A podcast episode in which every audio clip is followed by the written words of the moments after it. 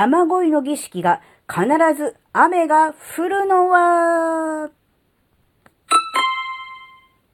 あずききなこがなんか喋るってよ。この番組は子供の頃から周りに馴染めなかったあずきなが自分の生きづらさを解消するために日々考えていることをシェアする番組です。こんにちは、あずきなです。雨乞いの儀式。まあね、今さすがに今、現代日本でやる人はあまりいないと思うんですが、まあ、かつての日本、あるいはね、どこか、今でもどっかの地域ではやってるかもしれませんが、この雨乞いの儀式、必ず雨降るんですよ。なぜだと思いますか？なんか特殊な力が働いているのかなって、そんなことないんですね。えー、答えはですね、雨が降るまでやめないからなんです。わー石を投げないでください。石を投げないでください。まあ、そりゃそうだろっていうオチなんですけど、まあ、オチはともかくとして、えー、現代の気象、気象の知識、情報があれば、なんて馬鹿げてることをしてるって思いますよね。雨乞いの儀式。だけど当時の人、あるいはまあ今でもね、そういうのやってる人っていうのは、雨乞いをすると雨が降るっていうことの因果関係しか見えてないわけですよ。ね。じゃあ、当時の人は本当に雨乞いさえすれば雨が降るって思ってたのかって、ちょっと小豆は思ったわけですよ。で、これで、あの、中には本当に信じてる人もいたっていうか、もうほとんど信じてたんだと思うんですよ。あ、すごい雨乞いの儀式やったら、なんか願いが手で通じたみたいな感じで、すごいって思って、そういう人もいたと思うんですけど、中にはね、やっぱりね、これおかしいなって。ただ単に雨が降るまでやってるから、あの、降った時にやらなくても雨降ったんじゃねって思ってる人もね、いたんじゃないかなってあずきら思ったんですよ。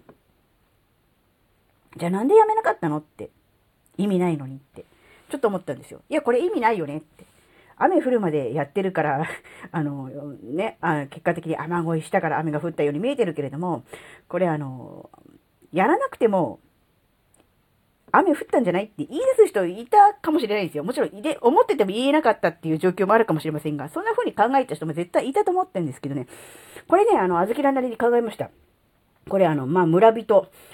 んがね、困っているのに、もう何もしないで、ひたすら雨が降るのを待つっていう、これはですね、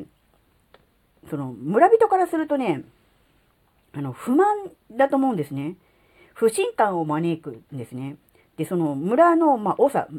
長老ととか、村長とかいう立場の人からするとね、威厳が保てないと思ったんじゃないかと思うんですよ。なので、本来であれば何もする必要ない、ただ雨が降るのを待つしかできないにもかかわらず、何もしなければ、え自分たちのことを考えていないんじゃないかっていう不満が溜まって、え自分のね、立場が危うくなると考えた、まあ、その村の長、うん、なり村長なりがね、うん、なんかちゃんと考えてます感。を出すために、それらしいことをやったのが雨乞いの儀式なんじゃないかなっていうふうに、あずきらは勝手に思ったんですね。なんかのね、こう、儀式めいたことをね、まあ、呪術とかね、そういうものをね、めいたことをやって、なんて言うんだろうな、何もしてないわけじゃないですよっていう、それだけのことのためにやったのが雨乞いの儀式かなって思ったんですね。うん。で、まあ、これをね、現代の我々のいろいろね、気象に対する知識がある人から見るとですね、あの、自分のことしか考えていない、あの、無、無知な、まあ、しょうがないですね、当時はね。まあ、村人と、自分の威厳を守りたかった、まあ、長老長ですね、村長っていう風に見えるじゃないですか。うん、科学的に無意味と分かっていたとしても、うん、雨乞いの儀式そのものをやめることができなかったっていう構造を生み出したのは、やっぱりこの、うん、自分のことしか考えていない無知な村人と、うん、その威厳を、自分の威厳を守りたかったという、まあ、長ですね、村長っていう構造が生み出した。だとすれば、その構造自体は今の我々、現代にも当てはまるんじゃないかなってちょっと考えたんですよ。うん、で、これは、えー、現代に、えー、当てはめるとどういうことになるかっていうとですね、自分の頭で考えない人たちと自分の立場を守りたい人たちっていう、そういう構造関係になると思うんです。で、実はね、この自分の頭で考えない人たちと、えー、方や自分の立場を守りたい人っていう、この、うん、構造はですね、非常にね、相性がいいじゃないかなって思ったんです。だから長い間続いている。わけですよね。うん。相性っていうとちょっと、なんだろう、ラブラブカップルみたいでちょっと気持ち悪いかもしれませんが、要するにね、あの、相互に依存しているから成り立つ構造、成り立つ関係だと思うんですよ。まあ、共存関係とでも言いましょうか。もっと厳しい言い方をすると、まあ、共犯関係という言い方も成り立つのかなとは思うんですが、うーん、やっぱりね、あの、自分のことしか考えてない自分の立場でしかものが考えられない人が文句や不満をぶちまけるとですね、まあ、その上にいる立場の人はとりあえず、うん、なんとかしなきゃいけない、その収めなきゃならないっていうことで、まあ、表面上、とりあえずやってる感だけを出すっていう、そういう仕事をするわけなんですよね。で、それを見て、なんとなく表面上、うん、やってることだけを見て、あの耳障りのいいこととかね、うん、見栄えのいいことをに、まあ簡単に騙されるというか、うん、そういうことになり、えー、そこでこう、本質的な構造の変化とか、物事の、うね、ことをは何も変わらないのにもかかわらず、えー、なんとなくそれで納得させられちゃう、納得してしまうみたいなところがあって、それの、まあ、繰り返し、ループかなっていうふうに思うんですね。やっぱそれを考えてみると、この雨乞いの儀式、なんて非科学的なことをしてるんだってね、うん、バカなんじゃないのって思っちゃいますよね。今、現在の我々からすると。ですが、それと似たような構造は、今現在我々のね、取り巻く環境にもあるじゃないかなっていうふうに思ったんですね。そうすると、とてもじゃないけど、雨乞いの儀式で喜んでる人を笑えないなっていうふうにね、ちょっと思っちゃったっていう、そういうことなんですね。うん。それぞれあずきのは自分の頭で考えることが大事だっていうことを発信しております。えー、で、そういうあずきらがちゃんと自分の頭で考えているのかと言われるとですね、まあ、不十分である ということは言えると思います。えー、なるべく自分の頭で考えるようにして、えー、特にね、自分にとって都合のいい情報が、えー、入ってきたときはですね、特に、うん、それは本当か別の立場から考えたら違うことが言えるんじゃないかのような反証反論は、なるべく考えるようにはしているんですが、それでもやっぱりね、うーん、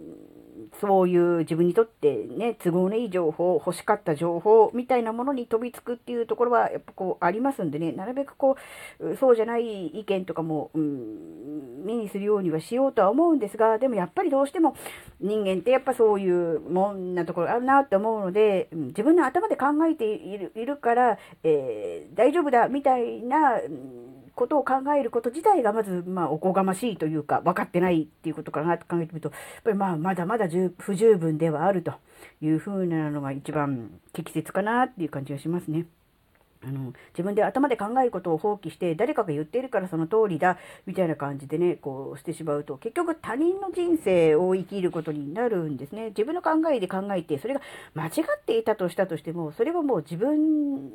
が至らなかったということだけですよね。だからまあ自分で責任取るわけですが、え自分で責任を取りたくない人こそが、やっぱりこう他人の意見にこう、まあ、全乗っかりみたいな感じで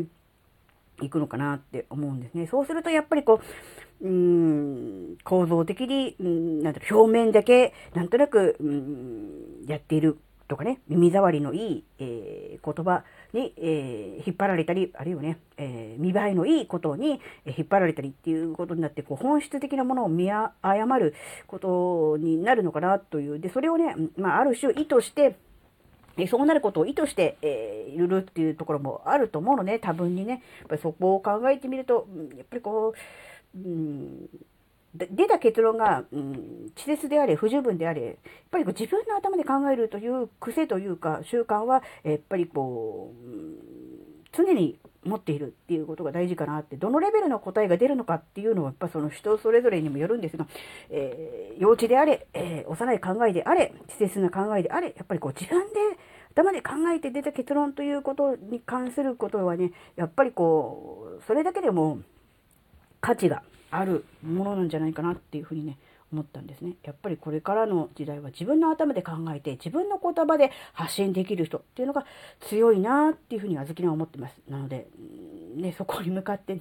ね、あずきのなりにまあ努力はしていきたいなと思うんですが、まだまだ不十分でありというね、えまだまだあの発展途上、勉強の身であるというね、そういうあずきなのお話でした。はい、今回のお話があなたの生きづらさ解消のヒントになればとっても嬉しいです。最後までお聴きいただきありがとうございました。それではまた次回お会いしましょう。じゃ、またねー。